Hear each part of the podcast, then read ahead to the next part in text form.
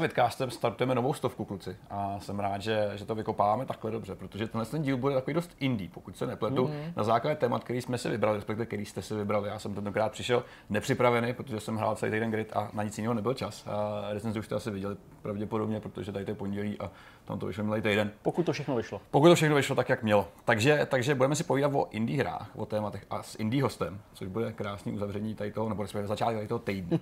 Zdeňku, co bude tvoje téma? Ty už si naznačoval, že jsme povídat o příbězích z toho průmyslu, který jsou často trošku bolavý.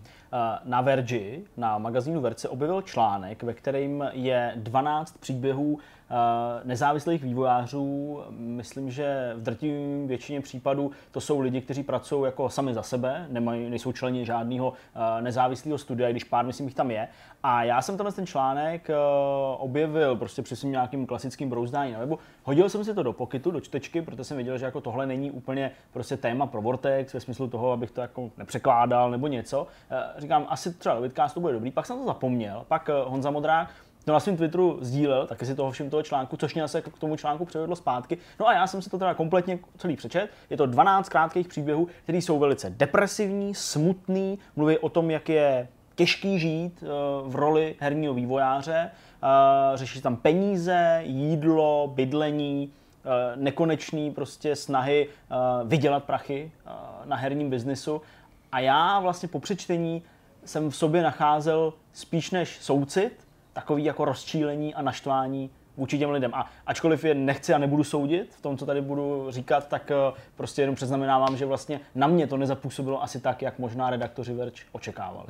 Jirko, a co bude tvoje téma? Ty si říkáš, že se tomu velmi bude podobat, nebo minimálně přibližovat nějakým způsobem. Jo, já myslím, že do značné míry jo, protože už jsem se toho trošku dotknul v úvodu rozhovoru s Lukášem Řezníčkem, se kterým si budeme povídat, ale ten rozhovor vznikl před natáčením tohoto zbytku Vidcastu a tohoto bloku.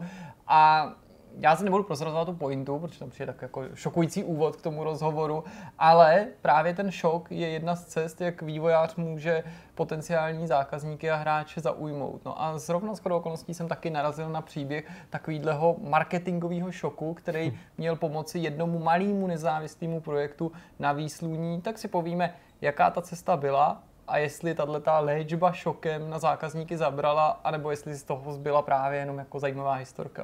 Jak už se vypíchnul, tak nás navštívil Lukáš Řezníček. Kluci, o čem jste si povídali, zatímco já jsem byl za dveřma? Byl to rozhovor o designu, o tom, jak se dělají tak trochu jiné hry, který Lukáš Řezníček vytváří, i když, jak on sám říká, tak do současné doby víceméně jenom v podobě nějakých prototypů. Bavili jsme se o jeho aktuální tvorbě, tedy aktuální hře, ale taky o jeho hlavním zaměstnání, a to je prostě tvorba webu. Čili je to rozhovor s umělcem a je to rozhovor o docela zajímavých projektech, o kterých se třeba ale bohužel i vinou nějakého marketingu nebo vinou toho přístupu třeba tolik neví, a my doufám posloužíme tak, abychom aspoň v české kotlině to slovo tak nějak rozšířili. Abych to nezdržoval a vykopli bychom to, Zdeňku, tvým tématem, protože já se na těch 12 potížistů docela těším. Tak jo, tak pojďme na to. V herním průmyslu je spousta bolesti, to už všichni víme, i na základě rozhovoru, který jsme tady sami zažili, hands on. Já sám, když občas obrážím nějaký konference, kde jsme se ukázali často i společně, potkám spoustu lidí, kteří říkají, jak těžký je být indie vývojář, a ono to skutečně není snadný. Nicméně často je náročný rozlišit ty problémy, respektive jejich původ, protože spousta lidí do toho naskočí opravdu po hlavě, trošku naivně mnohdy a na základě nějakých svých snů, který si v podstatě plnějí v dospělosti. Bez nějakých zkušeností, peněz a často i základů a předpokladů pro to uspět. Zdeňku, ty máš v ruce 12 příběhů konkrétních ukázek toho, jak to ne vždycky vycházelo a jak se lidi vlastně pohořili při těch snahách vytvořit vlastní hru. Já tady samozřejmě nebudu přečítat všechny ty příběhy, protože nebudu tady vlastně budu tady párkrát citovat, ale nebudu tady prostě vyprávět všechny ty příběhy, který si můžete najít na Vergi. Ten článek se jmenuje Indie Game Makers Open Up About the Money They Actually Make, to znamená indie game vývojáři se prostě otevřeně rozpovídali o tom, kolik peněz nebo jakým způsobem peníze získávají z tvorby videoher. Co je podstatný říct, tak příběh těchto 12 lidí, mezi nimi nejsou tvůrci nějakých jako známých nezávislých her, typu já nevím, Obra Dinn, takový ty prostě úplně jako notoricky. Prostě. Hele, žádný velký hity, je to prostě Gorogoa, je to Roses Garden, Beacon, Anodin možná, ta tak trochu proplula možná mezi hráče, Stones of Solis. Prostě jsou to hry a tvůrci, o nich se pravděpodobně nikdy ani vlastně neslyšeli. Mm-hmm. Což ale je dobrý, protože na těch lidech je vidět, že to jsou lidi, kteří tomu obětovali všechno, maximum, ale všichni do jednoho víceméně zhořeli a teď v tuhle chvíli přežívají jenom díky grantům, díky pomoci rodiny, a nebo díky tomu, že v podstatě nežijou život. To znamená, že třeba konkrétně, tady mluví, a tím to vlastně začíná, člověk, který se jmenuje Doc Burford, je to člověk, který vytvořil hru Paratopic, tenhle ten člověk údajně ještě před půl rokem jedl jedno jídlo denně a dostal se do nemocnice a ještě mu diagnostikovali nějakou poruchu srdce a teď je na tom jako velmi špatně. Na základě toho, ty špatný životosprávy. Na základě špatný životosprávy, toho, že třeba pracoval 20 hodin denně, ještě v únoru loňského roku. To sám on tady přiznává a říká. Takže jako tohle je ten začátek, prostě ta bublina těch lidí, kteří tady pracují. A já vlastně, jak už jsem předesílal v tom samotném úvodu, já proto nenacházím pochopení takový, který asi má ten článek jako u těch lidí vyvolat, protože můj pohled na to je takový, že ty lidi, a nechci být úplně zlej a prostě jako nechci úplně jako se tady stavit do nějaký role prostě kata, ale ty lidi dle mýho nejsou úspěšní. Ani skrz ty peníze, které oni tam říkají, že vydělali $1000 na té hře, $2000 na té hře, že jim to vydrželo prostě na půl roku živobytí a věděli, že má 6 měsíců na to vytvořit něco dalšího a když to nezvládne, tak bude prostě bez peněz. Šibeniční termín prostě půl roku. Že? Nejsou úspěšní ty lidi. Ty lidi udělali, i když někteří z nich to jako přiznávají otevřeně, špatný rozhodnutí v tom životě a jako to děláme všichni, máme na to nárok určitě, někteří z nás se z toho dostanou, někdo ne, ale prostě tady ty lidi hnáni snem, což je jako na jednu stranu šlechetný a hezký, ale jako proházeli třeba prostě úplně veškerý svoje finanční úspory, což je v pohodě, ale ještě úspory třeba v rámci těch systémů, kde ty lidi fungují, to znamená, ten člověk byl z Velké Británie, že i úspory jako na důchod v zásadě, tak všechny proházel. A teď říká, jo, to bylo špatné rozhodnutí a vím, že mám před sebou x let, než se dohrabu do bodu, kdy budu na tom začátku a ty peníze budu mít, ale taky možná ne. A já prostě opravdu jako čísličet další a šestý a sedmý říkám, a proč to ty lidi dělají? No, někdo by ti mohl namítnout, že o něco podobného se třeba pokouší i Vortex nebo spousta projektů, jenomže je to asi o té jako míře, že jo, a že prostě obecně je pro lidi, a to neříká nic o nich, o jejich charakteru, velmi obtížný stanovit, kde je ta míra, že jo, někdo by ti řekl, že ta míra je třeba jít v 17:30 domů, případně skončit v 17:30 a my jsme taky idioti, co jsou tady schopní být prostě do 8, i když si teda jako uvědomujem, že to jako není OK, nechci teda jako nějaký naše problémy srovnávat s někým, kdo se má jako fakt blbě, jo, nebo fakt tomu obětuje hodně, jenom jako, že vlastně je to těžký to stanovit. Všechny tyhle příběhy pro mě Zdeňku mají spojený s těma teda příběhy, které já znám osobně z první ruky, mají většinou jednu společnou věc a to je takový to přesvědčení, že už na tom dělám dlouho a je škoda to zahodit, i když to očividně vede do pekla a nebude to mít žádný výsledky. Že vlastně znát tu míru a umět říct, tenhle ten projekt, co teďka dělám, prostě nebude fungovat, pojďme se na to vykašlat, je hrozně těžký. A je to vlastně i hrozně vzácný to vidět, třeba ve velkých firmách, kde se spousta projektů a her vlastně do nějaký produkční fáze dostane, i když by vlastně vůbec neměli, i když by vlastně měli zkrachovat mnohem dřív a být zavřený.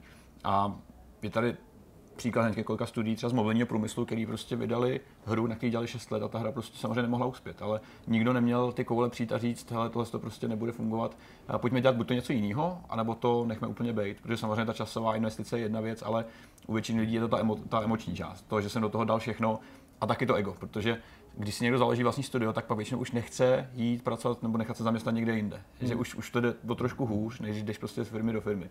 A s tím jsem se setkal hnedka několikrát i teda na té úrovni české scény. Společný rys těchto příběhů spočívá v tom, že většina těch tady oslovených vývojářů začala pracovat na té svojí hře, na té svojí první vážnější hře už na škole, v nějakým týmu.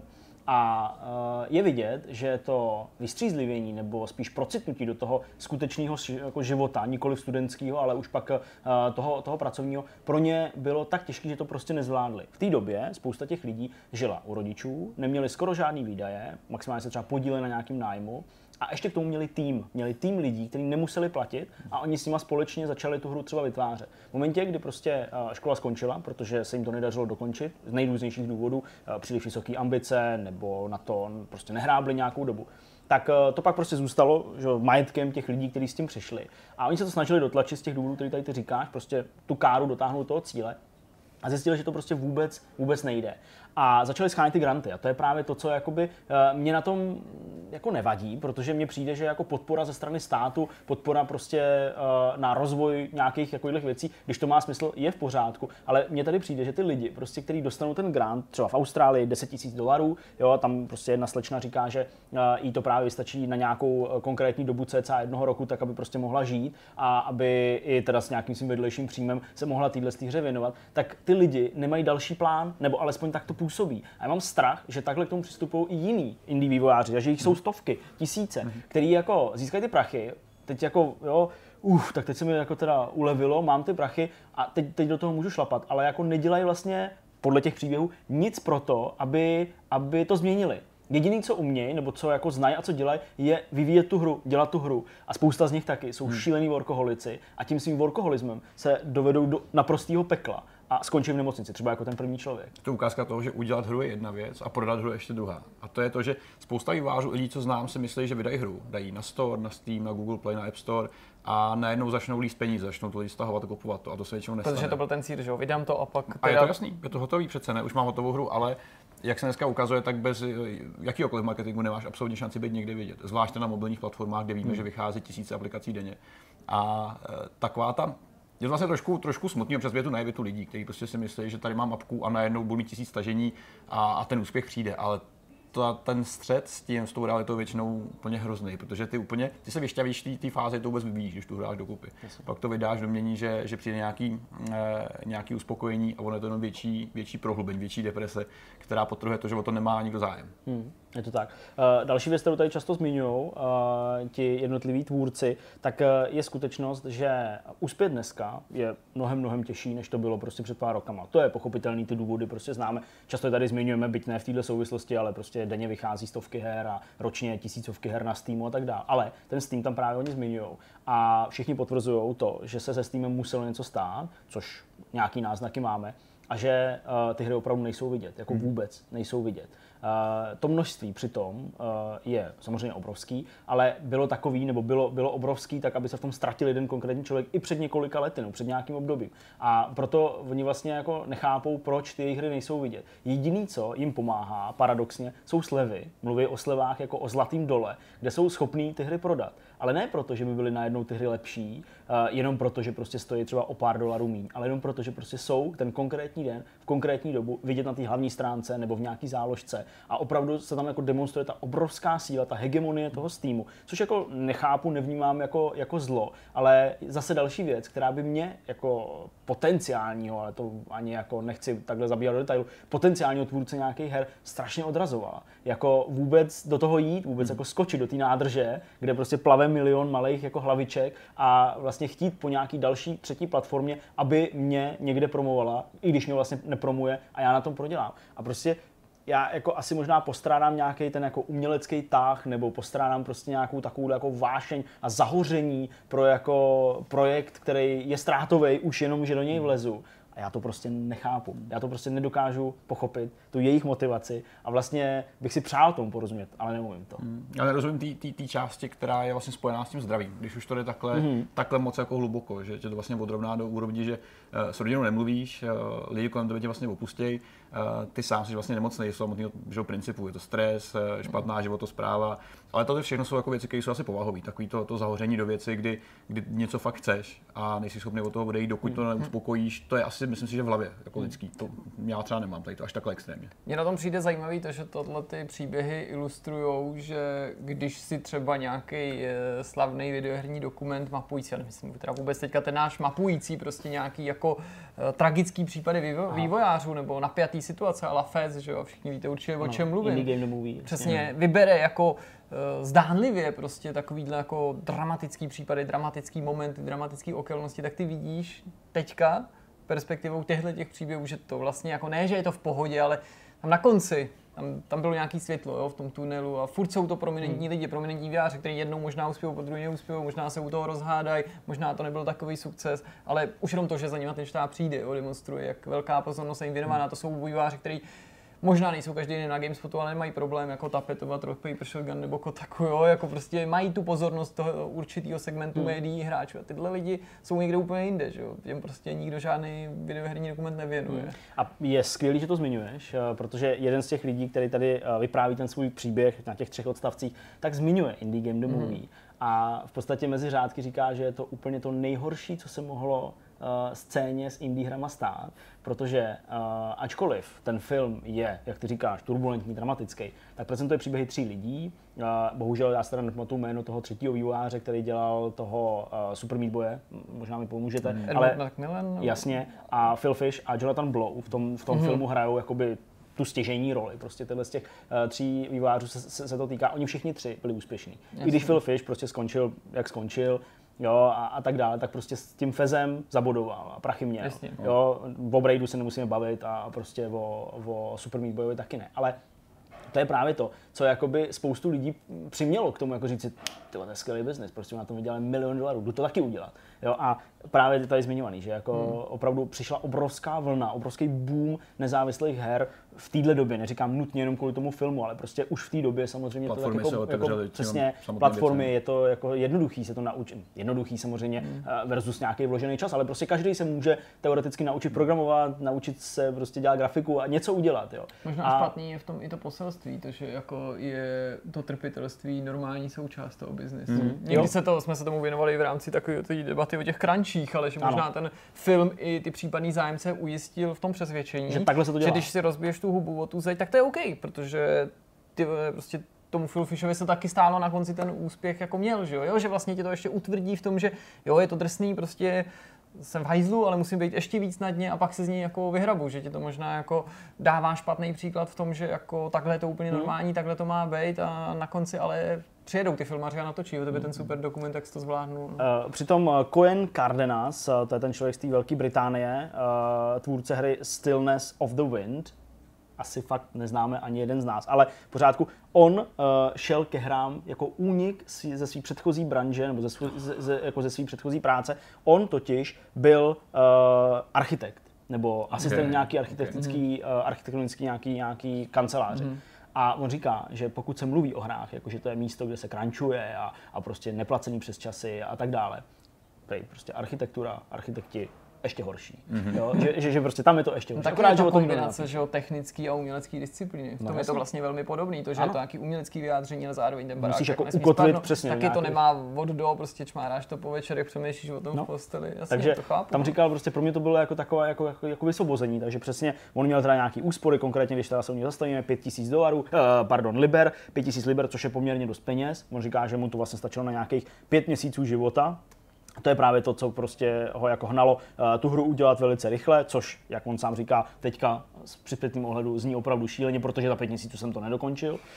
Nicméně dokázal získat grant od Indie Fund, což je velice často zmiňovaná nadace, která těm vývojářům pomáhá. Získal $20,000, to znamená $15,000 cca, takže trojnásobek toho, co měl.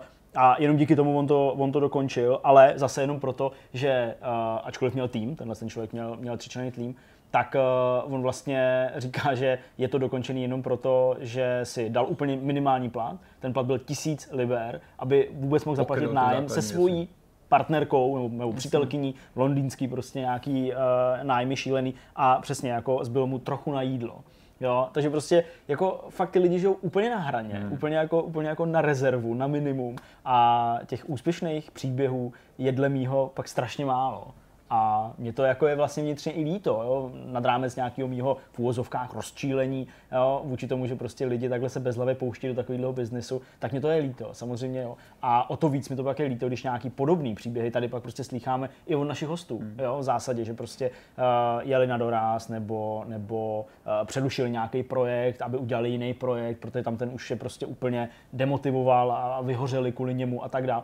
A jako je mi líto, že se vlastně tohle děje, a že to tak prostě musí být, ale je to prostě umělecká práce, jak ty jsi tady jako říkal, a té umělecké duši se asi poručit prostě nedá. Ale uříct si někdo z nich ucho?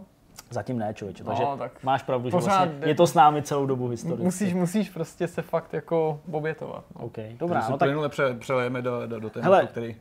Tolik tomuhle, přesně tak, jasně. Pojďme dál, pojďme na možná trochu veselější téma, nebo nějaký takový jako pozitivnější. No, částečně. V téhle části se budeme povídat po dalším funky příběhu, který vylosujeme z klobouku, který je plnej zajímavých příběhů a povídání z herního průmyslu. A Jirko, ty jsi mluvil o marketingu a propagaci hry, která zašla dál, než by měla. Pověz, o čem budeš mluvit a kdo teďka právě vedle upadl? Kdo vedle upadl, nevím, ale muselo to hodně bolet, byla to velká rána. Myslím, že i naši diváci si z toho něco odnesli. Jsme se museli zatřást kamery. Minimálně, možná slon si zlomil nohu.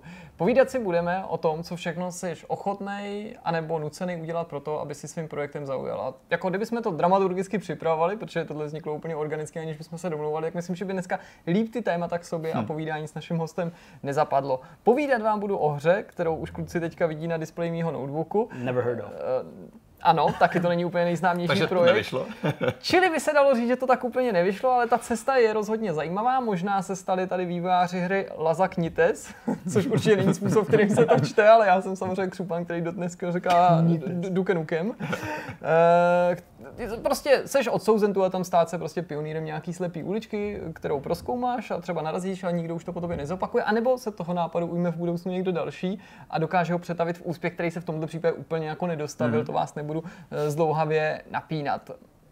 Tato hra je do dneška k sehnání, ale debutovala už před docela dost lety. Ona úplně původně zamířila na OUYU, na tuhletu androidní konzoli, na který bylo jistý specifikum, a to si možná vzpomenete, že jednak všechny tituly, které na ní zpočátku mířily, musely obsahovat buď demo nebo nějaký free-to-play prvek, prostě musely být do nějaký míry hratelný zdarma.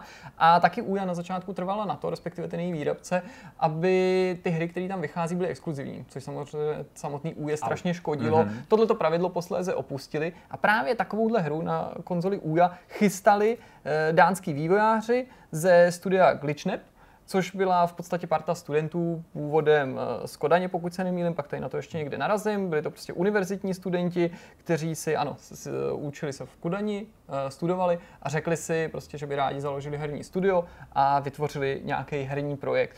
Jak jsem říkal, na té OUYA to tak úplně nevyšlo, ale tam prostě spohořela spousta projektů. Já koneckonců, když nedávno OUYA skutečně jako se ten její životní cyklus definitivně uzavíral, tak jsem psal nějaký vzpomínkový téma a připomínal jsem, jak se tam vedlo těm nejúspěšnějším hrám, a to byla tragédie, že tam pak posléze ty autoři těch nejúspěšnějších her, ty, kteří jako bořili na OUYA ty žebříčky a byli považovaní aspoň za nějaký relativní úspěch, tak bylo proslazeno, že to byly prostě jednotky tisíc prodaných kopií, naprostý fiaska. To bylo zábavný, jako já se to fakt pamatuju, a minimálně parkování aut a nebo hledání, kdo je z chodících postaviček jako ninja, tak to bylo fakt super, ale povědět. No, já vás myslím, když vám tu hru ukážu, tak vás nepřekvapí, proč zrovna na tuhletu platformu zamířila. Pravděpodobně v tuhle chvíli mají možnost sledovat i diváci. Je to arkádovka, multiplayerová záležitost až pro 4 hráče, kteří se utkávají prostě, a mohlo by to připomínat právě nějakou automatovou postarší hru. Koneckonců vidíte i tu pixel artovou stylizaci nebo odkazující se k nějaký 8-16 bitový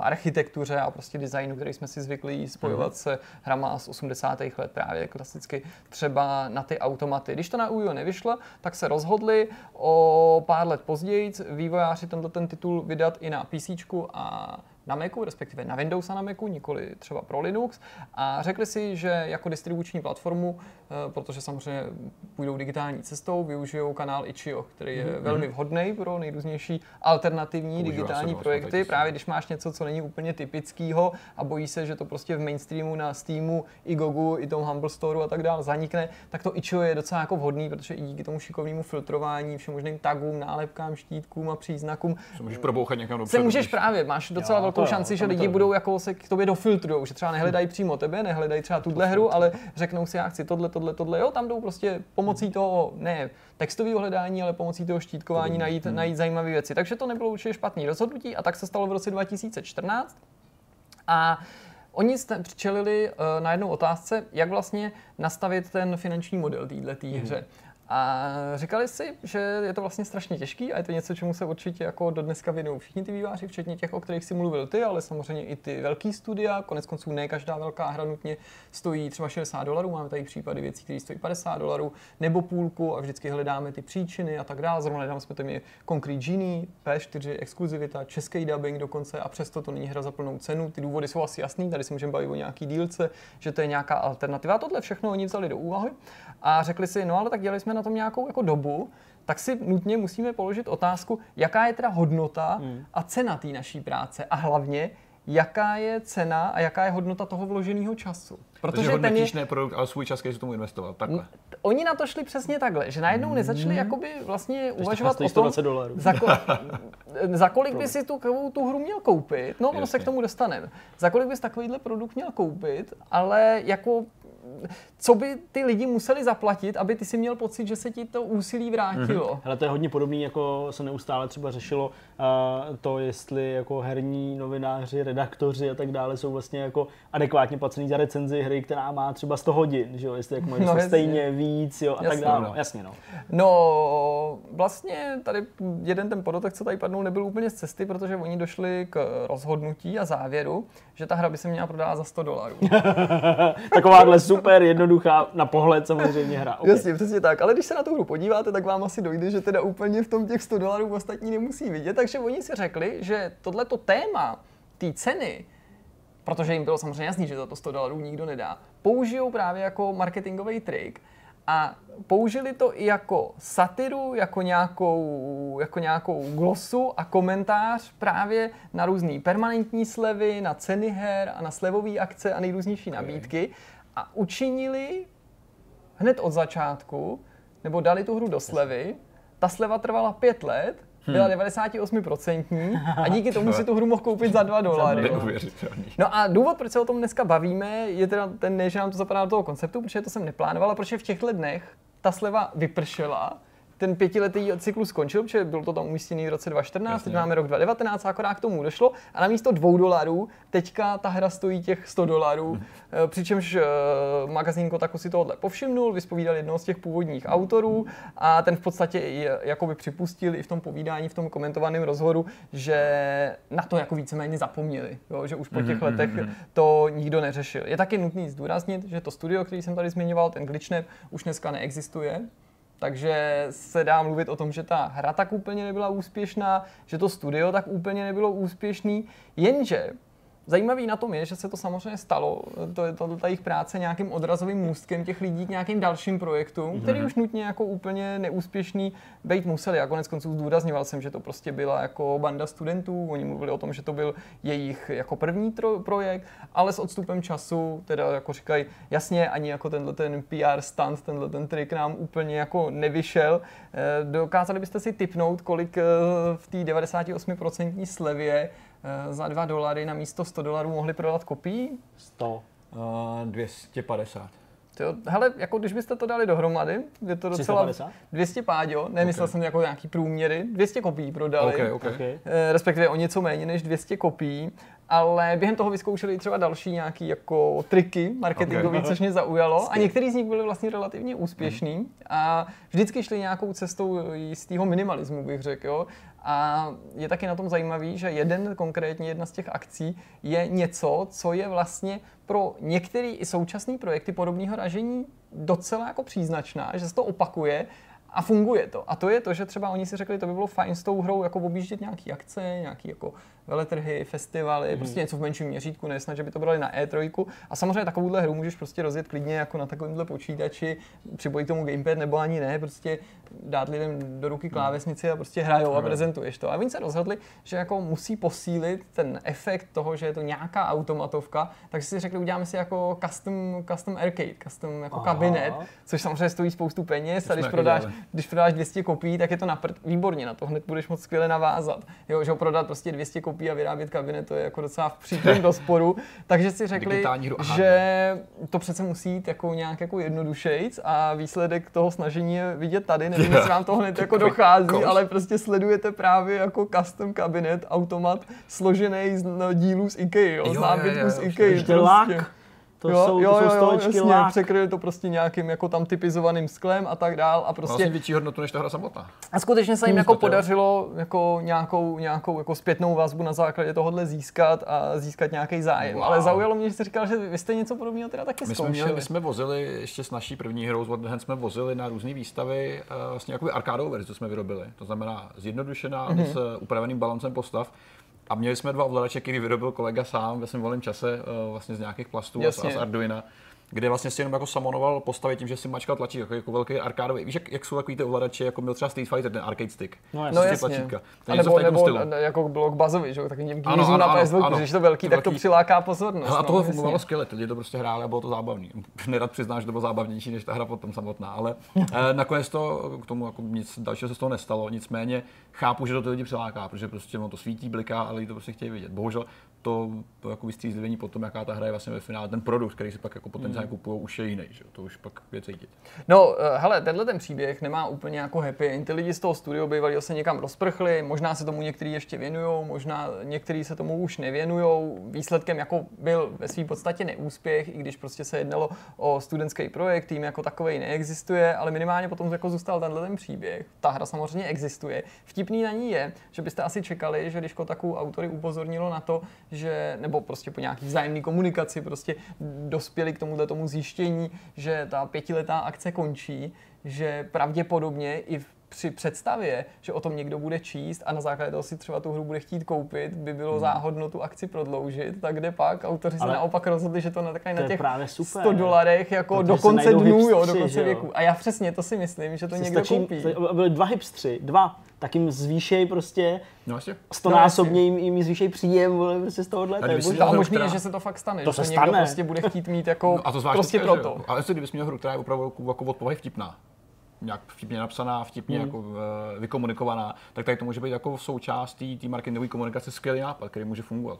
Ne teda tady úplně asi nebylo. Sice dlouhodobě na ploše asi 5 let, ale může fungovat eventuálně. No je to jako zajímavá jako lekce z experimentování na poli prostě marketingu a té indie scény.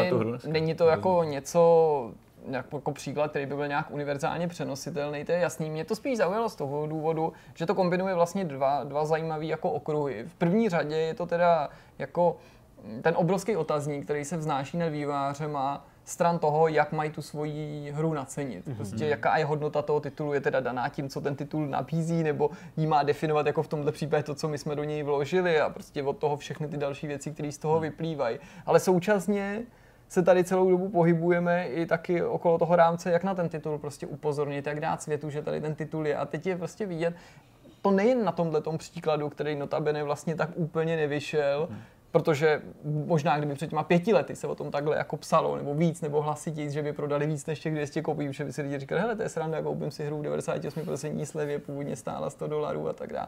Ale že si prostě vzpomeňte na všechny takový ty jako vlastně reální, ale fejkově působící sběratelský edice závodních her, ke kterým dostaneš skutečný auto jo, a prostě byty a prostě různý nesmysly. Jo. Vejle do vesmíru a podobné věci. Jasně, prostě, že a to jsou přece ještě jakoby mainstreamové hry, jo, že jako jak jsou ty vývojáři prostě jako nucený k tomu vyzkoušet cokoliv, přijít s něčím originálním, jakoby nestačilo, že musíš přijít s originální hrou, která má být dobrá, tak prostě pak se musíš ještě schopit prostě k nějakému monumentálnímu výkonu na poli té propagace. A ta je hrozná, že? Já třeba vím, že pokud jde o mobilní hry, tak když by si chtěl pouštět nějaký marketingový kampaně nebo user akvizice třeba o Vánocích, tak seš svůj malý studio úplně vyřízený, protože v ten moment celý prosinec vlastně všichni velký vývojáři, Supercell, Activision, EA, začínají pumpovat do marketingových kampaní šílený prachy a zvedají vlastně cenu všech těch různých akvizic, takže ty seš vlastně úplně neschopný něco koupit. A teďka ještě z našeho výletu do Finska, když jsem o tady mluvil, myslím, že naposled, tak jsem se potkal s jedním člověkem z finské firmy, která dělá, pracuje s influencerama a spojuje vlastně s vývojářema. A to má propagace skrz influencery svojí hry. A bylo tam hezký povídání o tom, jak ten talk měl název, jak jsme všechny naše peníze vsadili na influencery a jak jsme zkrachovali.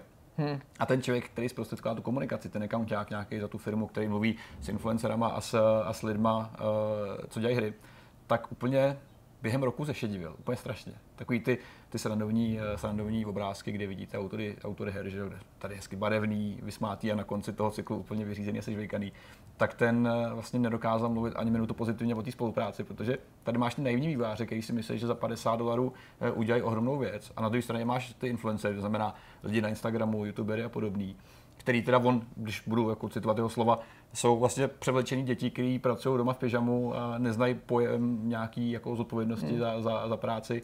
V podstatě prošustrují všechny prachy a ty nemáš nic. Takže spousta lidí se v tom průmyslu ty cesty hledá, nachází a ne vždycky to úplně vyjde. A je to vlastně hrozně těžký najít tu cestu k tomu zákazníkovi. Protože velké hry to mají relativně snadný, jako, nebo relativně snadný. To není úplně pravda, vycházela spousta velkých titulů dobrých a nebylo o nich tolik vidět. A nebo když máš prostě za sebou tu success story, třeba to, že si aspoň prorazil s tím jedním projektem, tak pak máš o to větší šanci, že všechny ty média napíšou, nebo všechny, že aspoň část těch médií napíše takový to přesně novej titul od autorů něčeho.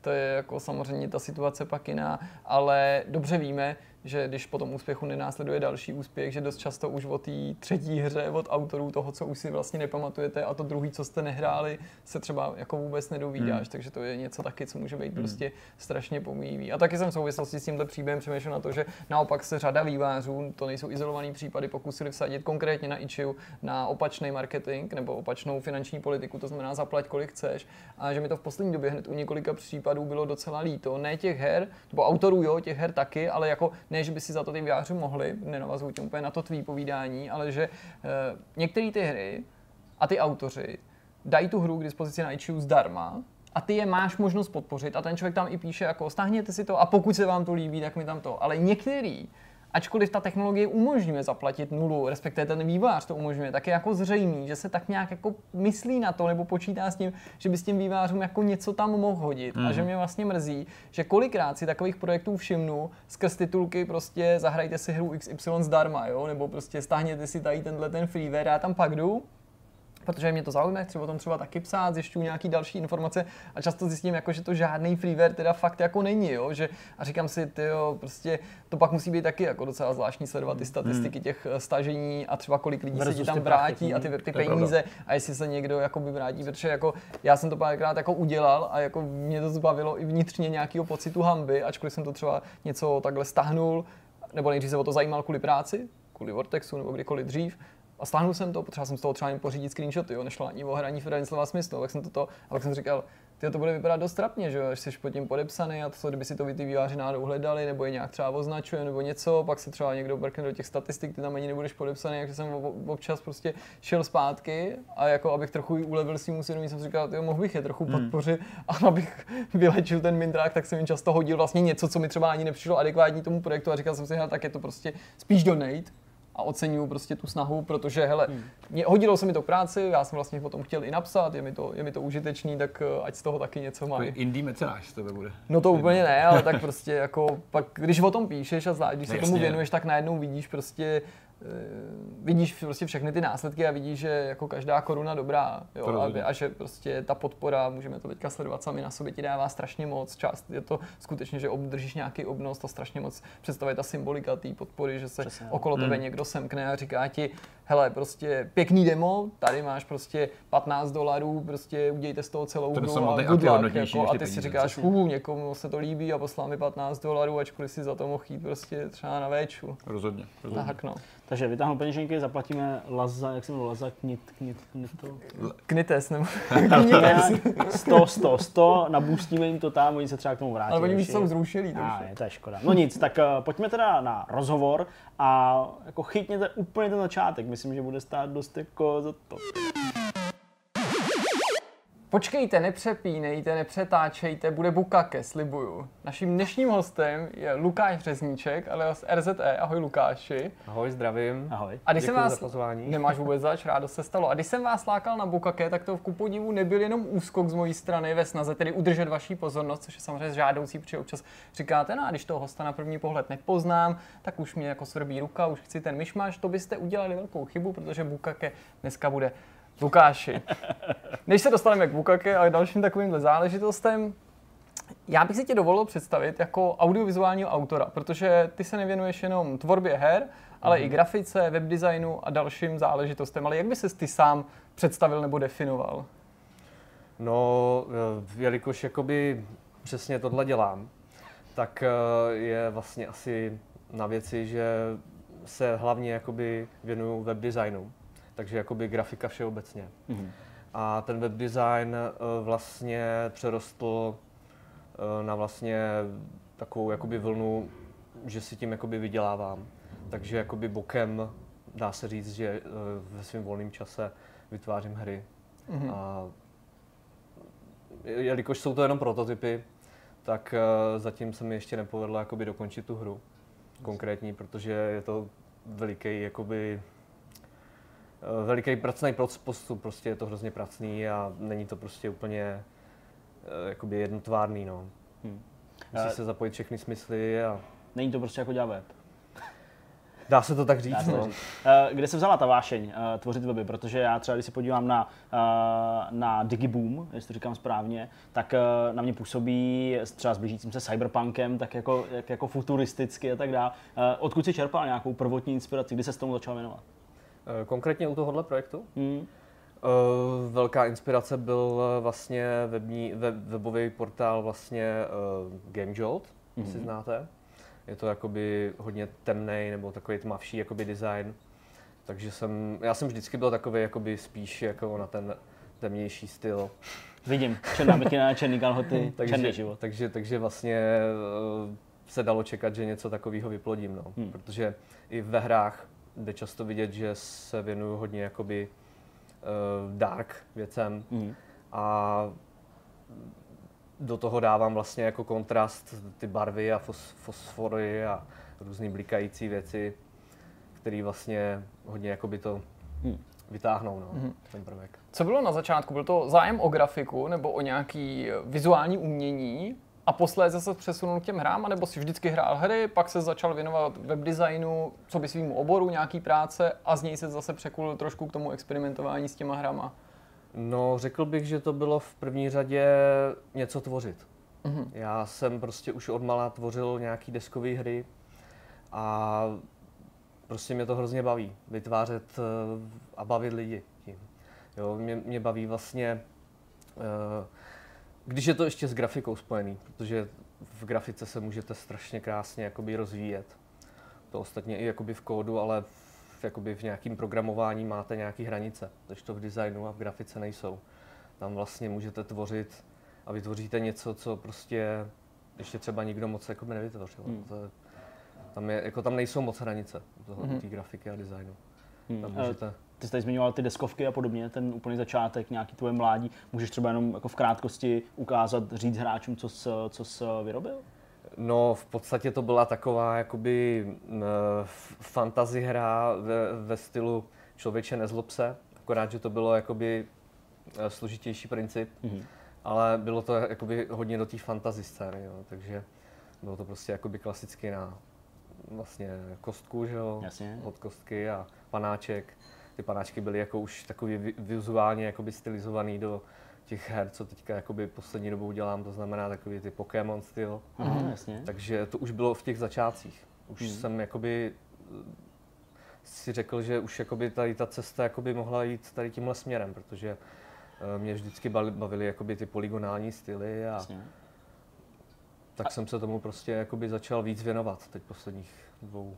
Jasně, jak bychom měli vzít obecně, dokážeš ty pojmenovat nějaký ten právě bod, který tě ovlivnil tímhle směrem, dělat tyhle, jak říkáš, polygonální věci a tak dál? Protože já třeba osobně to vnímám jako takovou pěknou vlnu, společně prostě s flat designem a s takovými jako čistýma věcma. A samozřejmě mám nějaký jako oblíbený, ne snad autory, že bych je znal jménem, ale prostě nějakou tvorbu takovouhle, tak můžeš i ty dát třeba nějaký tip prostě, nebo něco, co tě posouvalo?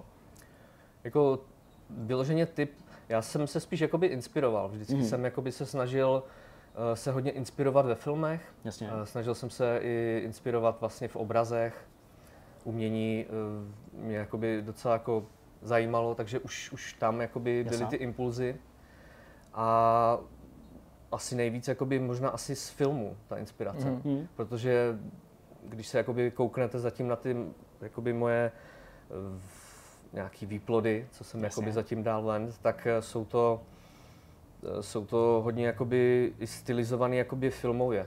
Jo, že jakoby to není úplně hra, že často třeba lidi jako koukají na tu oboutávku a neví si rady úplně, jestli je to hra, nebo co to je vlastně. Jasně, ono to může být takový náročnější právě na tu interpretaci a konec konců ty máš samozřejmě svoji stránku, máš nějaký blog, máš, používáš sociální sítě a máš samozřejmě kanál na YouTube a tady všude jdou ty tvý věci dohledat, ale jak sám říkáš, pro člověka, který to vidí poprvé, to může být docela složitý právě na tu interpretaci nebo na ten výklad, na co se to vlastně kouká. Tak začneme něčím úplně jednoduchým, když se budeme bavit o těch hrách a o té herní tvorbě.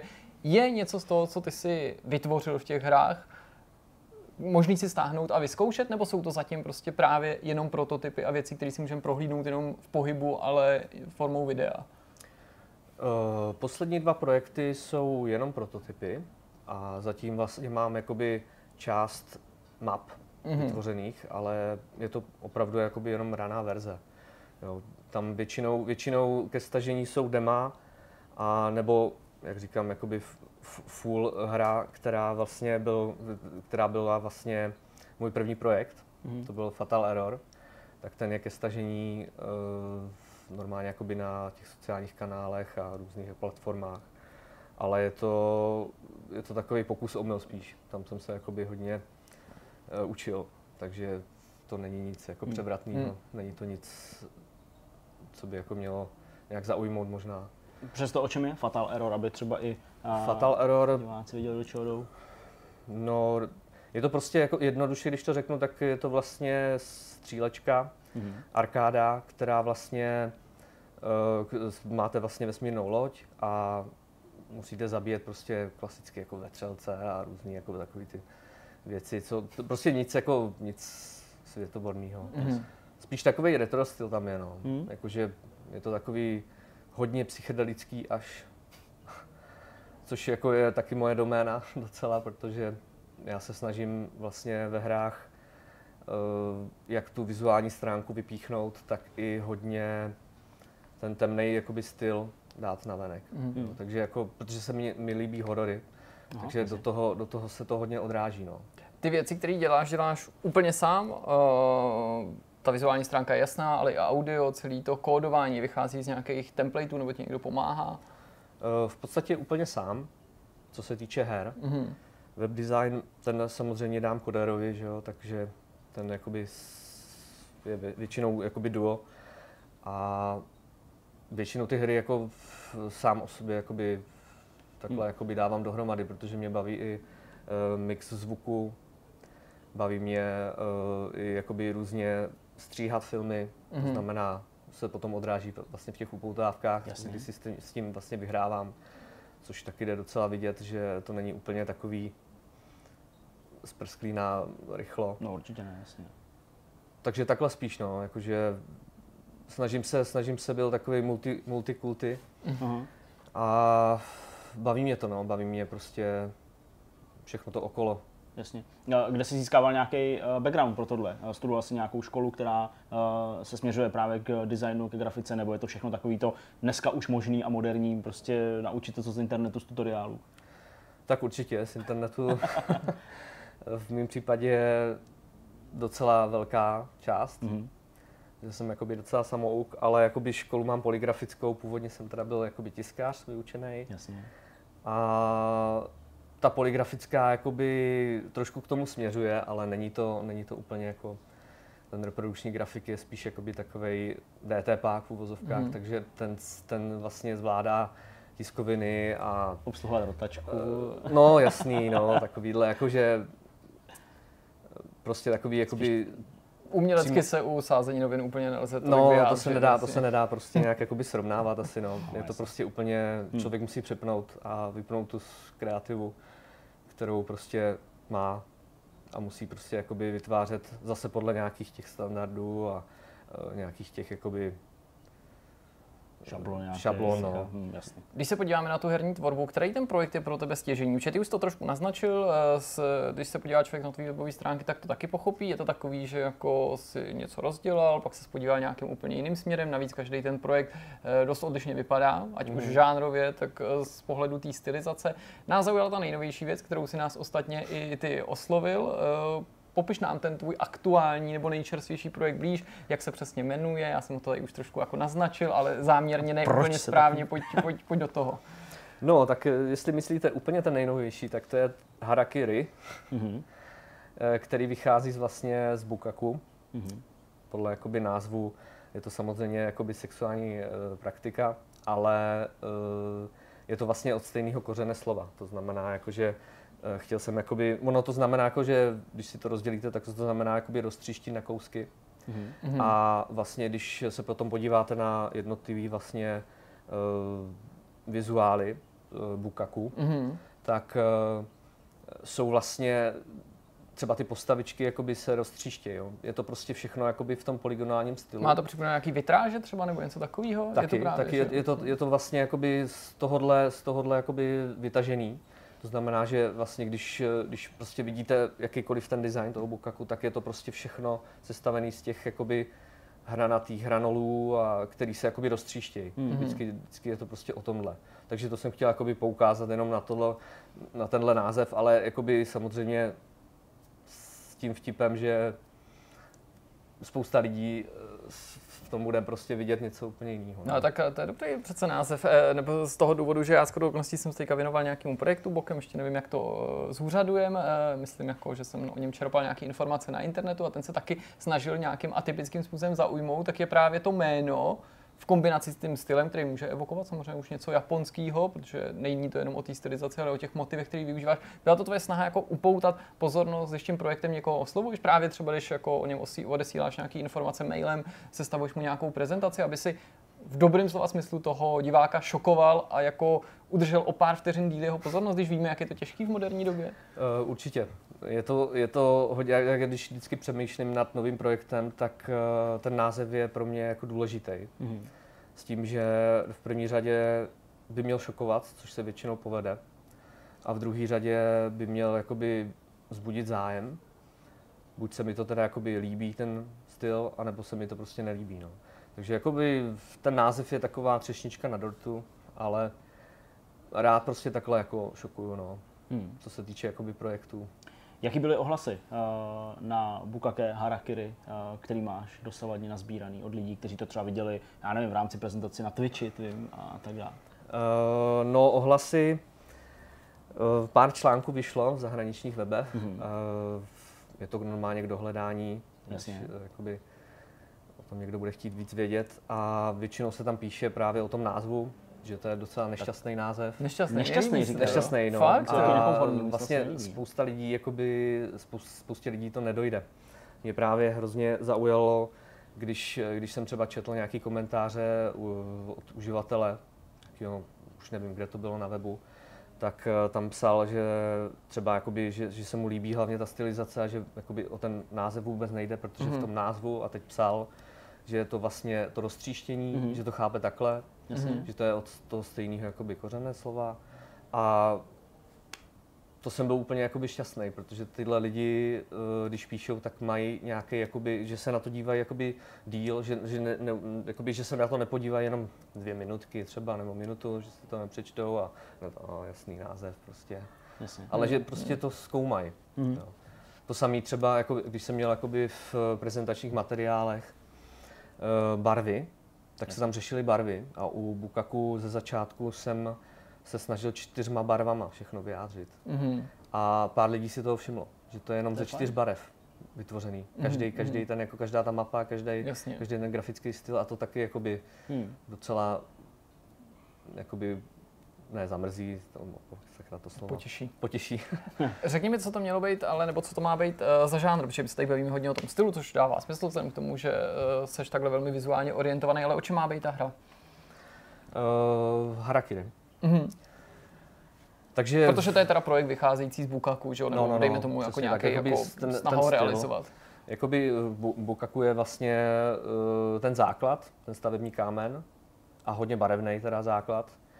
A Harakiri je hodně jakoby temnej vlastně vizuál a i příběh temnej. Já jsem dřív jsem chtěl vlastně vytvořit sám MMORPG. To ty nám děláš radost. Takže to ne, to nedělej. Jakoby, jsem narazil docela jako rychle. No, to je možná lepší, než narazit pomalu, jo? To je ten horší scénář, že někdo naráží třeba 5 let v kuse. Takže jsem vlastně to, no, takže jsem si říkal, že to nemá prostě budoucnost, no. To je tak strašně jakoby složitý proces, že to ani, to se povede jen málo komu tady tohle. Jakože indie vývojáři, který jakoby to zvládne takhle ukočírovat až do konce. Jo, takže já jsem spadl hned na začátku, tak jsem si řekl, že ten projekt jakoby, úplně jakoby si nevymažu, že mi baví jakoby ty polygon styly a tady tyhle jakoby věci. Takže zkusím prostě udělat jakoby hru s příběhem. Mělo by to být RPGčko a bude to prostě o tom, že vlastně se budete pohybovat na mapě s takovým jakoby malinkým Pokémonem, jak já říkám. A vlastně s tím budete chodit vlastně po té mapě, takže jakoby takový klasický sice RPG styl, ale mám tam jakoby docela zajímavé věci v hlavě, že to nebude úplně tradiční, no. Že bych chtěl jako, že bych chtěl třeba, aby tam nebyly ty klasické jako věci, jako že máte životy, že musíte někoho střílet, abyste ho zabili, takže to bude takový spíš jako na přemýšlení, úplně o něčem odlišným, jako, co se týče jakoby herního principu. To je zajímavé, že zrovna teďka takovýhle netradiční RPGčko vychází, Disco Elysium, tam se taky, pravda, pokud ano. se nemýlím, nebojuje a ty RPG elementy jsou tam aplikovaný odlišným způsobem, než je zvykem.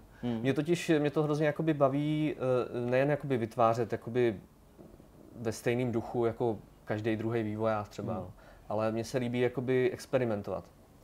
Proto mám radši, když ta hra prostě nemá nějaký pevný pravidla herní a že se z toho prostě stane úplně něco odlišného. Tohle přece musí být strašně náročný, že jo? Jako, často se mluví o tom, že velký vydavatele, velký herní firmy pouštějí do světa hry, které jsou jako přes kopírák. Samozřejmě tam je vidět nějaký ten kalkul z jejich strany ve smyslu toho, že prostě chtějí získat peníze, to je prostě logický. Nicméně příběhy menších vývojářů, nezávislých, jednočlenných studií, tak jsou spíš takový, že jako když se snaží přijít přes k něčem originálním, tak to jako vyjde v jednom případě z velmi mála a ta většina prostě takových jako her zůstane nepochopená, zůstane nedoceněná, často jako ty lidi vlastně přiměje se od toho vývoje úplně jako dostat pryč, tak jsi na tohle třeba i připravený? Jako, já ti rozhodně nepřeju neúspěch nebo něco takového, to ne, ale že někdy ta alternativa může být jako až tak velká, že prostě to ty hráči nedají. Určitě s tím jako 100% jakoby ne, že bych s tím počítal, ale je ta možnost. No, jako, nemyslel, je to prostě hodně balancování na tenké hraně. Kdy myslíš, že můžeme se těšit na to, že si něco z toho budou moct třeba hráči osát? Uvažuješ o nějakých early accessech, kampaních, crowdfundingových, něčem takovým? Já bych chtěl jakoby nejdřív dotvořit ten prototyp, protože ono to bude ještě složitý, když si tam jakoby vymýšlím takovýhle věci jako netradiční, ale pokud jakoby zajímá prostě celkově jakoby ten rze styl, který jakoby prezentuju, tak si můžou zahrát i předchozí moje hry, které jakoby z části už jakoby něco dávají jakoby vědět, co se bude dít do budoucna. Třeba jakoby ten hororový projekt Deptech. To je ta first person záležitost s těma temnejma postavama, jo? Je to prostě takový glitch styl, kdy chodíte po mapě, kde není nic, jako jenom stěny a obrazy, které jsou dost jakoby nahotinky a takovýhle, no. To možná bylo proto to bylo i populární, protože zase lidi viděli něco jakoby novýho a tak lidi jsou jednoduchý, prostě vidějí na hotinku, líbí se jim prostě a jdou potom, že jo, tak to je... To je co lidi my, že jo, tak... My taky, no jasně. Takže tam jakoby mohla být... Tam by mohla být jakoby předzvěst, no, jako trošku jakoby... Nějakým způsobem, jako jak bych se jakoby do budoucna... Jakoby... Profiloval, jasně. No. Já jenom teda navážu ještě tou otázkou, kterou vlastně Jirka pokládal, to je ten plán toho nějakého vydání do nějaké blízké budoucnosti, jestli právě na to budou napojeny nějaké ty kampaně nebo snaha oslovit právě ty hráče třeba i trochu jinak než jenom tou samotnou ukázkou. Dát jim prostě možnost early accessu nebo něco takového. Rozumím, no. To je ještě hodně daleká budoucnost. Jak říkám, jako je to fakt složitý jako koncept, co jsem si zase vybral. A bude to jakoby na delší jakoby běh, no, prostě. Takže to nebude úplně tento rok určitě ne, příští rok si myslím, že taky ne, že možná až ten další rok. Že si jste si všimli, tak ten interval jako mám docela jako 4-5 let, no. A tak ostatně ty si říkal, že je to prostě věc, kterou děláš jako nějakou druhou část, nebo možná menší část toho, co v životě děláš, čili jako to se dá docela chápat a furt to myslím i lidi musí takhle brát, že to je nějaký tvůj jako love projekt, že jo? To jsem taky právě chtěl říct, no, že jeden z hlavních důvodů je čas. Jasně. Já prostě se musím nějak živit a indie vývojáři všeobecně, je to známý, dělají to ve svých volných chvílích a ten čas prostě není nafukovací, no. Je to prostě, strašně to zpomaluje ten proces, no. Tím, že je to takový atypický projekt, když si řekneš, že jsi třeba v nějaké fázi, nejen tohoto konkrétního projektu, ale obecně tvý tvorby, že se chceš něčím pochlubit, někomu to ukázat, vybíráš si na základě toho i třeba média, kterým o tom informuješ, dejme tomu, když bys tu informaci posílal do světa, tak si třeba, jo, hádám, vybereš, já nevím, Rock Paper Shotgun a Kotaku, než abys to posílal do GameSpotu nebo na IGN, nebo tohle vlastně moc neřešíš, protože to může zaujmout kohokoliv? No, spíš takhle, no. Spíš to jakoby neřeším, protože může se najít člověk na XY webu, který ho to zaujme, a může se najít člověk na YX webu, který ho to zaujme, protože tam fakt člověk nikdy neví, no. A řešíš nějak obecně tuhle tu část toho marketingu, jako toho, aby prostě o té hře lidi věděli, nebo to necháváš být? A teď nutně se nemusím bavit jenom o připravovaném Harakiri, o kterém tady samozřejmě mluvíme s výhledem do budoucna, ale i ty předchozí projekty, protože mně přijde někdy velmi škoda, a nejenom český, ale i zahraniční vývojáři to prostě opomíjejí. Jo, já to chápu, nezbývá na to kapacita, čas, chuť, ale jako ne nadarmo se říká, že prostě polovina toho vývoje ty velké firmy stojí právě ten marketing. Je to pravda, určitě jako ten marketing je strašně důležitý, ale v neposlední řadě zase jako je to o čase. Takže a i o tom člověku, jestli ho to baví vůbec. Jasně. Protože spousta jakoby vývojářů neřeší vůbec marketing a spíš ho nesnášejí. No jo, ale a tím pádem vlastně nejsou vůbec vidět a asi nikdy nebudou. Že ten marketing kolikrát může rozhodnout mezi právě úspěchem a neúspěchem, že já věřím, že spousta her zapadla a přitom byly třeba super kvalitní, no, že třeba kdyby se Gris nedočkal skvělého marketingu, tak si umím představit, že to přesně příklad hry, která je úplně krásná, všechno boží, ale protože se třeba o ní nezačalo někde mluvit, tak skončí někde prostě na smetišti dějin, samozřejmě na neštěstí. Mě by zajímala ještě jedna věc. Tím, že teda si troufnu, protože jsi umělec nebo minimálně výtvarník. Zajímají tebe osobně i jako hráče právě takovýhle atypický umělecký hry, protože nejen, že jsou tady hry, třeba jako to namátkou zmíněný Gris, který mají nějaký umělecký ambice a nevím, Monument Valley, hry, prostě jejichž autoři se umělecky vyjádřili. Já bych cíl ještě blíž si myslím ke stylu Lukáše, třeba Rizogan, nevím jestli jako... No, ale povídej, jako promiň. No, to jsem jakoby, takhle já to jakoby úplně nesleduju, protože ono zase, sice se jakoby můžu inspirovat, ale spíš jakoby je lepší si od toho dávat odstup a fakt si jakoby tvořit prostě jen jakoby ze svý hlavy.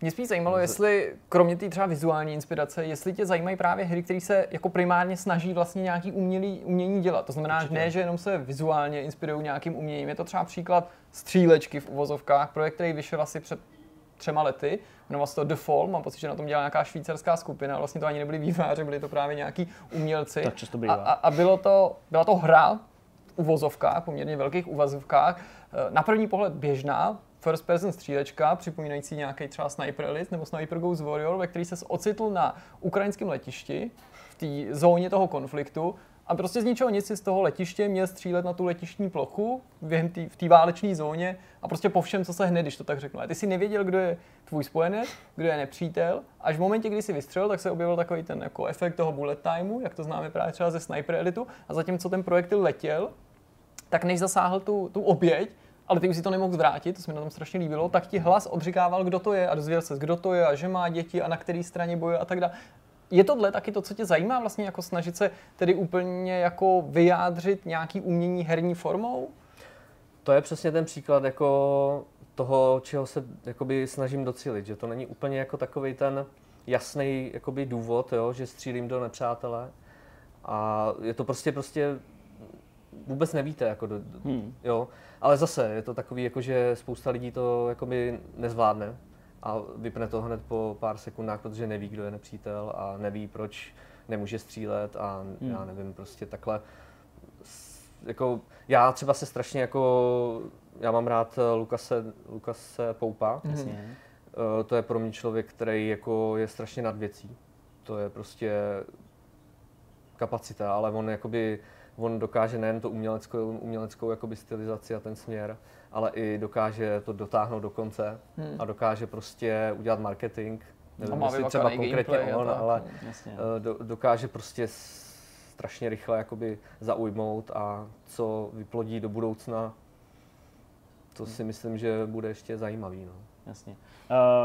Takhle, když si ho zmiňuješ, Lukase Poupa a prostě ten jeho fenomenální úspěch, mě určitě nedá se nezbyt, jestli třeba nepomýšlíš nad, já nevím, konzolovou verzí, protože často se právě lidi, nebo lidi společnosti, kteří mají svoje konzole, to znamená Sony, Microsoft, poohlížejí po takových třeba vizuálně pěkných nebo něčím jako fakt strašně zajímavých věcech a snaží se tam uplacívat a pak jim dají úplně neskutečné množství prostoru, neskutečné množství toho marketingu a vlastně z nich udělají úplně jako fenomén, tak trochu posilněný právě tím, že jako je to jejich primární zájem, tak nepřemýšlel třeba i nad tím, že bys šel tomu naproti tímhle způsobem? Hele, nepřemýšlel. Škoda.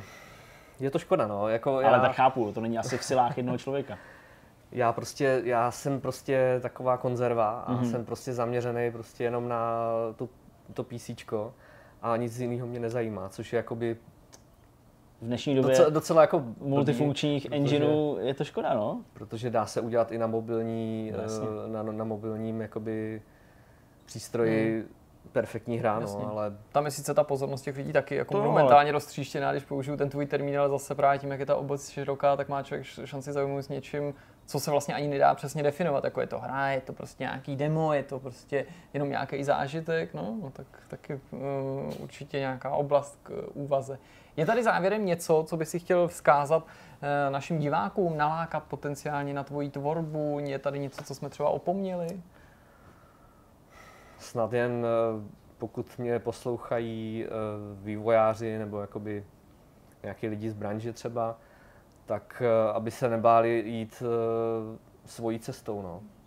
Jakoby, aby neřešili jakoby ostatní, i když je to důležitý samozřejmě ten feedback a takhle, ale aby se spíš zaměřili na tu jakoby svoji vnitřní cestu, no.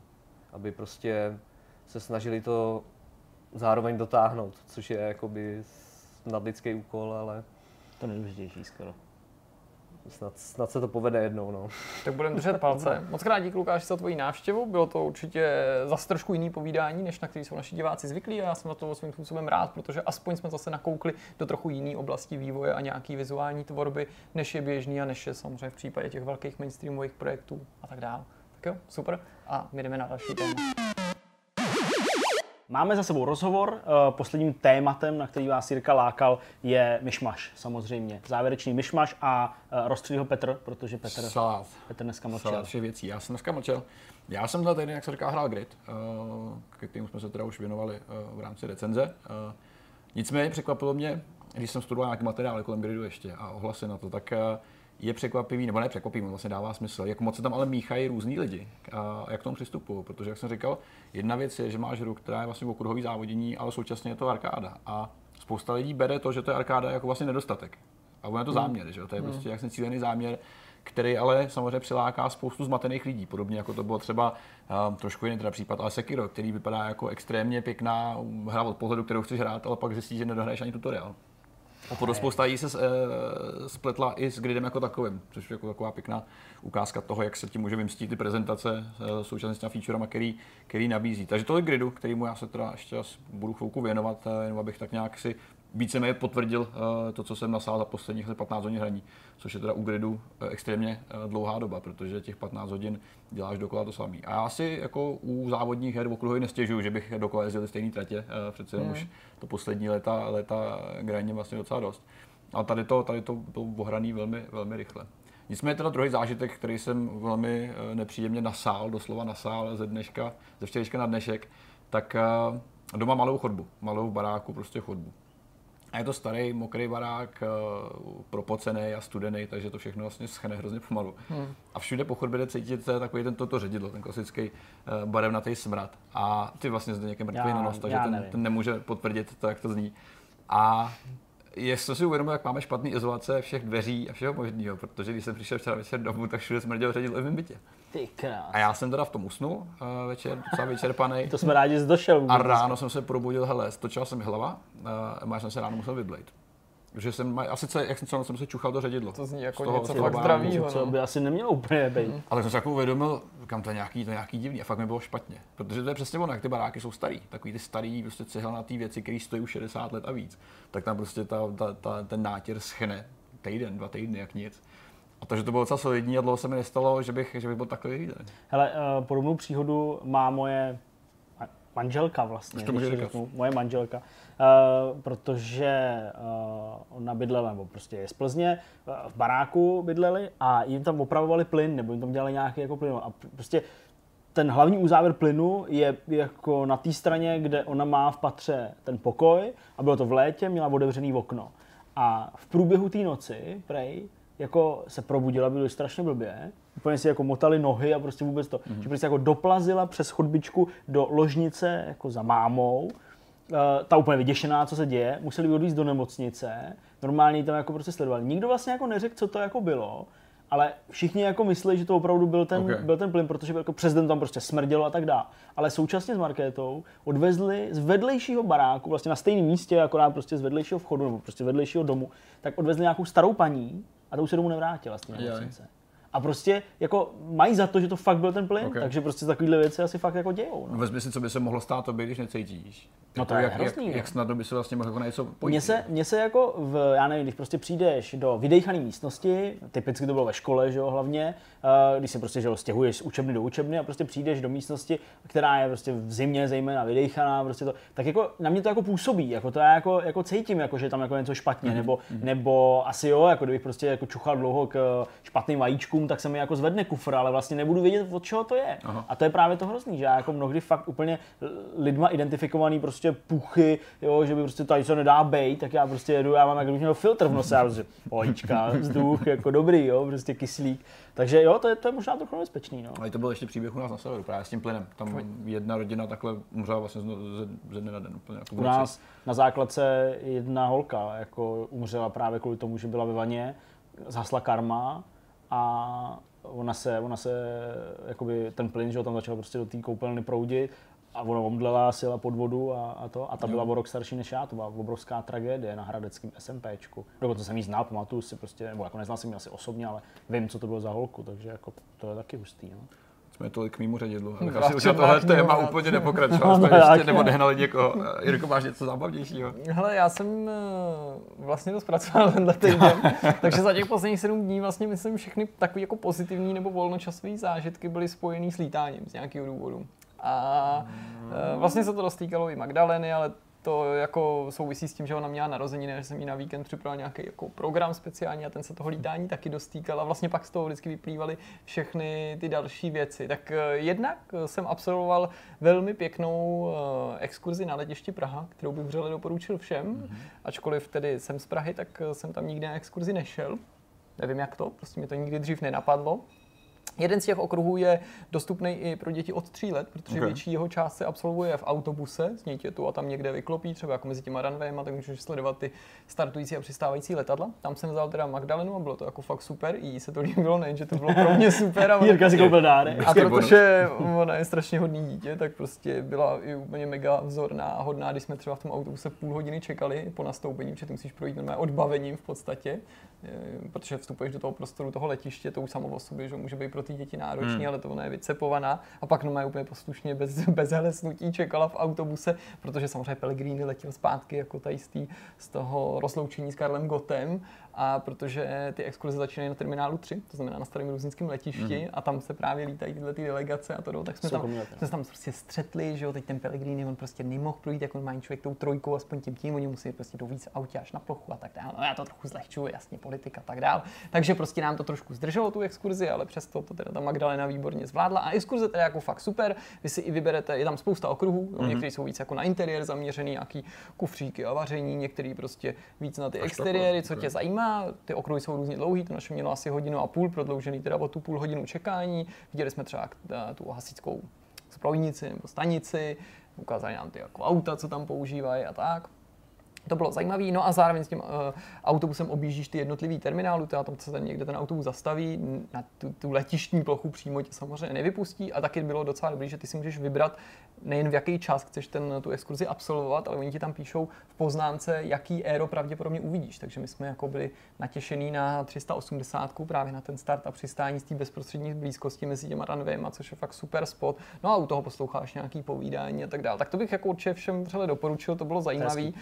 To bylo i z toho důvodu, že jsem samozřejmě tam, tak jako se mi to poslední dobou stává, potkal někoho, kdo se na nás dívá, na Vortex, nebo někdo, kdo Vortex čte. To je mi strašně vždycky milý, protože mě to tak jako potěší, že se tomu projektu daří se tak jako zviditelnit. Ne jako, že bych úplně žil tím, že mě někdo pozná, ale spíš, že někdo řekne, že to je z toho Vortexu.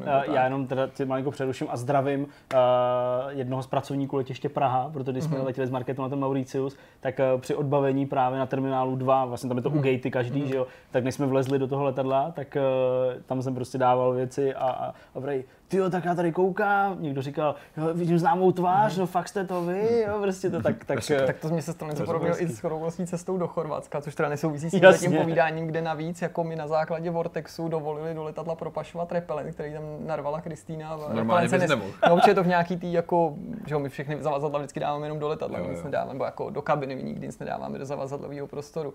A s tím se do kabiny prej nesmí, protože nějaký ty stlačený věci a tak dál, ale jakože no tak. Že jste to vy. Jo, tak kontraband. Vortex vez prostě úplně nepotřebný. Repelen do Chorvatska. A tak. Takže prostě, takže tohle odstartovalo mý jako nějaký letištní historky. Pak samozřejmě, když jsme se vrátili domů, to ne, že bych to tý Magdaleně nutil, ale ona prostě jako to fakt chce, tak jsme hned prostě museli ve Flight Simulatoru samozřejmě mrknout na ten nejnovější model ruzinského letiště, pěkně se tam podívat, projet si to airem a pak samozřejmě nainstalovat všechny ty letadla, které ona tam viděla, to znamená hlavně to holčičí, což je Wizz Air, kdybyste nevěděli, jo. Prostě holčičí, růžovej, pak samozřejmě tu 380 od Emirates, prostě táta, že jo, ten jako se tady neváhá obětovat, takže nastavoval všechny modely se všema těma prostě liverkama správnýma, nejenom, že to aero, ale prostě, aby všechno ten potisk, to odpovídalo, Airlingus, prostě Smartlinks, všechno, co jsme viděli, tam muselo být, aby to bylo autentický.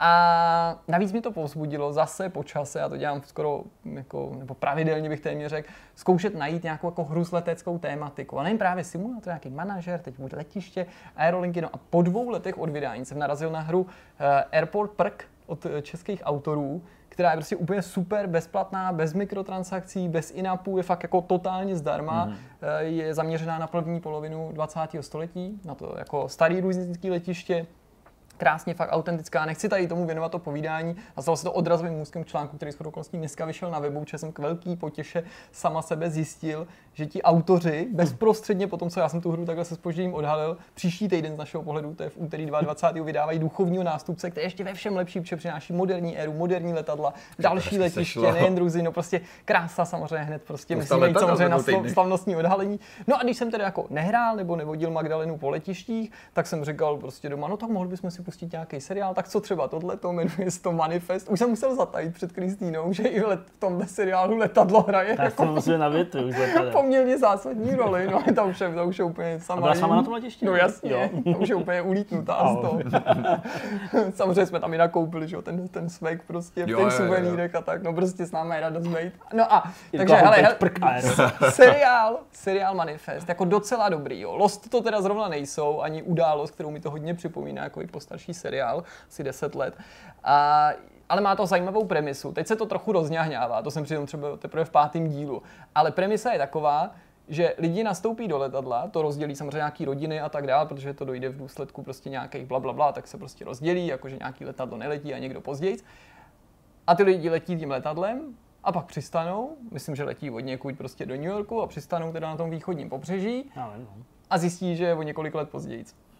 že přistáli o několik let později oproti svýmu startu a tam všichni je považují za pohřešovaný, respektive mrtvý, letadlo dáno za ztracený, všichni se stáli, já nevím, myslím, že to je 5 let, jo, prostě rodiny se ráno jako ne rozvedly, ale nabalili si nový chlapy, nový ženský, děti vyrostly, rodiče umřeli, no prostě to a navíc dostali nějaký teda sci-fi schopnosti a tak dále. To už mě teda právě trochu štve, protože najednou tam je to takový napůl detektivní a všichni jsou obdařený nějakýma zvláštníma supersilama, mají nějaký jasnovědecký a jasnozřivecký prostě schopnosti, ale jako ještě kvůli té premise tomu dám šanci a samozřejmě říkám premise, ale myslím tím jako kvůli tomu, že tam bylo to éro. Jako ty se těšíš na Flight Simulator nový, viď asi docela. No my tady tím oba jako dost žijeme, jo, už jsme začali tahat i za nitky, jo, musím na nás teda jako prásknout. Musím na nás prásknout, jako, že jsme přestali jako prostě spolíhat na takový ty obvyklý jako dotazníky, jo, zařaďte se, ale že jsme začali prostě psát dobrý den, tady prostě dva fanatici vrtule prostě z Československa a Čečny. Ale to mluví o všem, protože i já se na ten simulátor těším. To hustý, co? Nepochopitelný. Jako neuvěřitelný. Ty videa, které jsou venku z té technické alfy, jsou úplně fascinující. To je prostě pro mě to Forza s letadlama v podstatě, jako celou kvalitou. Já myslím, že to Jirka postihl velmi dobře v tom článku, který psal právě o těch aktuálních jako videích a fotkách a aktuálních informacích, že vlastně bez ohledu na to, že to vlastně bude takový nějaký jako v úzovkách jako polofake, nebo já nevím, jak to říct, tak prostě tohle je úplně jako bezprecedentní ukázka jako tak detailní grafiky, že jako tady jsem ochoten po poměrně dlouhý době, naposled si myslím, že se to hodně používalo v době, kdy přicházela Xbox 360 a PlayStation 3, používat označení jako next gen, jakože jako OK, máme krásné grafiky, máme prostě nějaké detailní ksichty a tak dále, ale jako ta míra toho zpracování toho světa, byť třeba teda závislá na rychlosti toho internetu, nebo jak to vlastně bude fungovat, my vlastně pořádně nevíme. Tam přistupně něco jako bude nakešovaný k dispozici offline, pak takový něco a pak jako ještě víc detailů, ale ono i to nejhnusnější vypadá jako prostě nejlepší hra ve smyslu toho detailního zpracování, jakou jsme kdy viděli a jako prostě já už doufám, že se k tomu dostaneme a že se to budeme moct vyzkoušet a třeba vás i o tom jako nějak blíž spravit a třeba vám i ukázat nějaké naše vlastní obrázky a pak se těším na to, až to bude kompletní a až opravdu jako odstartuju tady v Letňanech s Cesnou a proletím se tady nad Zličínem a proletím se prostě v Rychnově nad barákem, kde jsme bydleli a tak dále, prostě jako to je. Tam podle mě bude i tvé máma. Tam je to tak detailní ty mapy, že prostě jestli jste nechali třeba venku, já nevím, Ubrus nebo něco takového, jako tam najdeš auta, že zaparkovaný většinou před barákem, tak ty součástí takových map, myslím, že dvakrát to tam někde tam máme v nějakých těch historických. No, letadla jsou super, to rozhodně jo. Můj závěr týdne, spíš celý ten týden, ale na závěr tohle vidcastu, tak se točil kolem spousty věcí, samozřejmě dvě z nich vytáhnu. Jedna je velmi aktuální, ale není nějak jako dlouhá nebo prostě obsáhlá, to je taková jako osobní storka, že já jsem za svůj život vlastnil jedno malé černo-oranžové šlapací kolo pro Zdeňka, kterému bylo tak mezi 4 a 5 lety, takový velice specifický s takovýma jako takhle úplně ohnutejma řídítkama a ještě vzadu jsem měl takovej ten jako nahoru takovou tu opěrku prostě a mělo to takový sedlo jak motorka prostě jako to jak měli, to je takový to z 50. nebo 60. let americký, takový ty ala chopper, že trošku takový ty klučičí kola prostě jaký takhle to nějak vypadalo. Já vůbec nevím, odkud moji rodiče sehnali. Nemám. To jsem měl. Pak jsem měl fialový BMXko, jo. Prasa, ne úplně takový to klasický, takový to prostě s takovýma těma držákama, takovýma těma vytvarovanýma podle rukou, to jsem úplně neměl. Já jsem taky jako fancy, takový jako fialový, ale prostě tam měl takový to první prostě co se to standardní. To já ještě před 89. jsem ho dostal. Tak to já jsem měl takovýhle jako fancy. Pak jsem si koupil od Pavla Vosátky, mýho spolužáka, když on si pořídil, jeho rodičům pořídili prostě velký horský kolo, tak jsem si od něj pořídil kolo, to bylo taky speciální bylo v tom, že mělo přehazovačku. Ale ta přehazovačka nebyla taková ta klasická, že prostě máš několik prostě na velkém kotouči a několik na tom zadním a prostě těma páčkama nahoru dolů, že jo, prostě to měníš. To byla přehazovačka, která měla taky jako lanko vedoucí do prostředka toho zadního kola, do té osičky. Přehazovalo se to nikoliv během šlapání, jako se přehazují všechny přehazovačky, ale nesměl si šlapat. Mělo to 3 stupně a prostě měl takovou jako páčku 1, 2, 3 a vždycky jsi prostě jako posunul a tam se nějak měnil ten převod, ale prostě mělo to pořád jenom jedno ozubený kolo velký a jedno ozubený kolo malý, jo? Takže to bylo taky speciální kolo a to bylo poslední kolo, který jsem si koupil a to mi bylo, nebo jaký jsem měl, jaký jsem vlastnil a to mi bylo 12 třeba. Takže uběhlo 19 let od té doby, jestli říkám to dobře, ano. Tyjo, 19 let. Strašný. A včera jsem si koupil kolo. Oh. Včera jsem si koupil kolo, nedal jsem na něj pravda nějaký jako 10 000, stálo mi jenom 10 000, koupil jsem si ho prostě proto, že mi přišlo jako v recenzích poměrně jako dobrý. Je to kolo prostě neznámý značky Rock Rider a tak dál, prostě úplně jako defaultní nějaký kolo. To jsem měl dělat, protože teďka všichni ty kolisti ti napíšou. To mi napište klidně, pište mi, ale já prostě jsem 19 let nevlastnil kolo, takže mě to vlastně úplně u zadku, jako jestli to je nebo není dobrý kolo. Já jsem se připadal jako ženská, která si dokupovala auto. Dost jsem si takhle připadal. Ženský, jo, říká se, já to nechci zveličovat, nebo prostě zjednodušovat, prostě spousta holek si vybírá auto prostě podle toho, se mi líbí barva. Tohle je matný, takový černočervený, prostě připadám se, jak jo, prostě desetiletý dítě dostalo prostě kolo a jediný, o co šlo, byla ta barva. Samozřejmě jsem zkoumal ty převody a brzdy a tak dále, a někdo píše, že to vlastně má špatnou brzdy, ale ta barva. Ale prostě jako líbí se mi, odvezl jsem se ho domů, dokonce jsem se na chodov jsem pro ně musel do Decathlonu, tak jsem se tam i jako na parkovišti jsem tak jako projel, než jsem odmontoval to přední kolo, abych to mohl vůbec jako narvat do toho, že bych to mohl narvat do auta, do kufru. No a v pátek večer, tady po práci prostě, až to skončí, tak sednu do auta i s kolem Markéty a jedeme zase do jižních Čech prostě na víkend s rodinama a jezdit na kole a tak nějak se jako vyléčit prostě z nějakých takových... Já bych asi neuměl ani už jezdit na kole. A to tak. Si říká, že se to nezapomíná, ale to je mimochodem kec, protože já jsem teda jako viděl pár lidí, co takhle po dlouhý době vlezli na kolen, že Zdeněk zatajil, že mezi tím nějaký kola se vždycky půjčil, takže to nebyla to na tom parkovišti jeho premiéra, jako po 19 letech. Tak a ty lidi jako teda skvěle dokázali, že to je kec tohleto, že jí za kole se nezapomíná, protože já viděl lidi, kteří právě to po pár letech vzali a úplně si jako na tom rozbili hubu, že se úplně přecenili, protože samozřejmě kolo, tak nejsem blbej, to každý umí, že ještě si tak jako matně pamatovali, jak to vždycky rozfoforovali v těch 10, že a pak to zadupli a to a jako úplně to. No hele, dneska už ne, ale já vám někdy, až se to asi bude hodit, podvyprávím o svým kole, nebo svý historky o kolech, respektive o svým jedním jako prokletým kole. Vždycky, když to vyprávím, tak na začátku lidi nevěří a pak na konci se bojí, že na ně to kole někde vyjede, protože prostě jako jenom, abyste se měli na co těšit. Ve zkratce to kolo je prokletý, možná se tomu teďka smějete vy taky, smálo se tomu už hodně lidí, zejména v servise, když jsem je vždycky upozorňoval. A pak, když na ně to kolo spadlo, tak už se tak úplně nesmáli by. To upíří kolo sfératu. Moje druhá věc je velice jednoduchá, vzhledem tomu, že ani nezbývá příliš času, tak to dost zkrátím. Přečetl jsem si další z mnoha knih, které jsem v letošním roce už stihl dočíst. Ta kniha asi ji znáte, protože je jako prostředkem takových různých jako reklam a i jako takových nějakých prostě akcí a tak dále. Jmenuje se Proč spíme? Asi jste ji viděli někdy i prostě, slyšel jsem o ní, jo, je to prostě taková modrožlutá. Přečetl jsem si knihu Proč spíme a vyděsila mě. Okay. Fakt jako zapůsobila na mě asi tak, jak ten autor zamýšlel a jsem úplně z toho vypsychovaný, ne, naopak, jsem z toho úplně vypsychlej a když to jako řeknu velice jako jednoduše ve zkratce, ta první kapitola vás úplně rozebere jako na molekuly, no aspoň tak to na mě zapůsobilo, tam prostě řekne jako, že když nebudeš spát 8 hodin denně, tak prostě umřeš. Takže já jsem si dal jako takový malý předsevzetí, že jako se budu snažit spát víc, protože ne nutně 8 hodin, to nevím, jestli budu úplně dávat, ale prostě jako spát víc, abych neumřel. Ale ono to pomáhá. Já když jsem spal, ono to docela pomáhá. Já když jsem spal jako díl než normálně, tak jsem pak byl mi líp druhý den. Chvíli. No.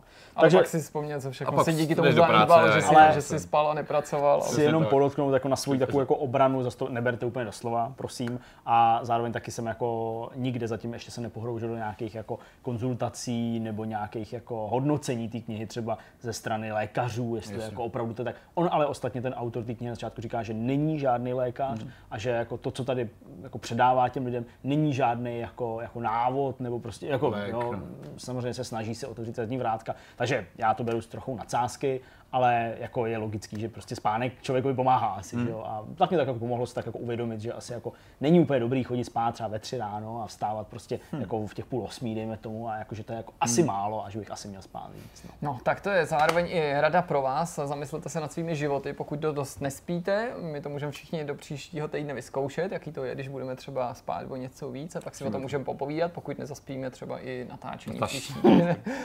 Díky moc krát, že jste nám věnovali pozornost, pevně doufám, že se vám i tento díl 101, který není jubilejní, ale je jubilejní možná snad tím, že něco nového začíná zase. Není jubilej, je jenom lejní, dobře. Že se vám líbil a pokud ano, tak se nebojte to třeba někam napsat, vytroubit to do světa a pokud ne, tak můžete říct taky, ale my budeme pak strašně smutný a v každém případě se těšíme na viděnou. Nebudeme spát. Ahoj. Čus.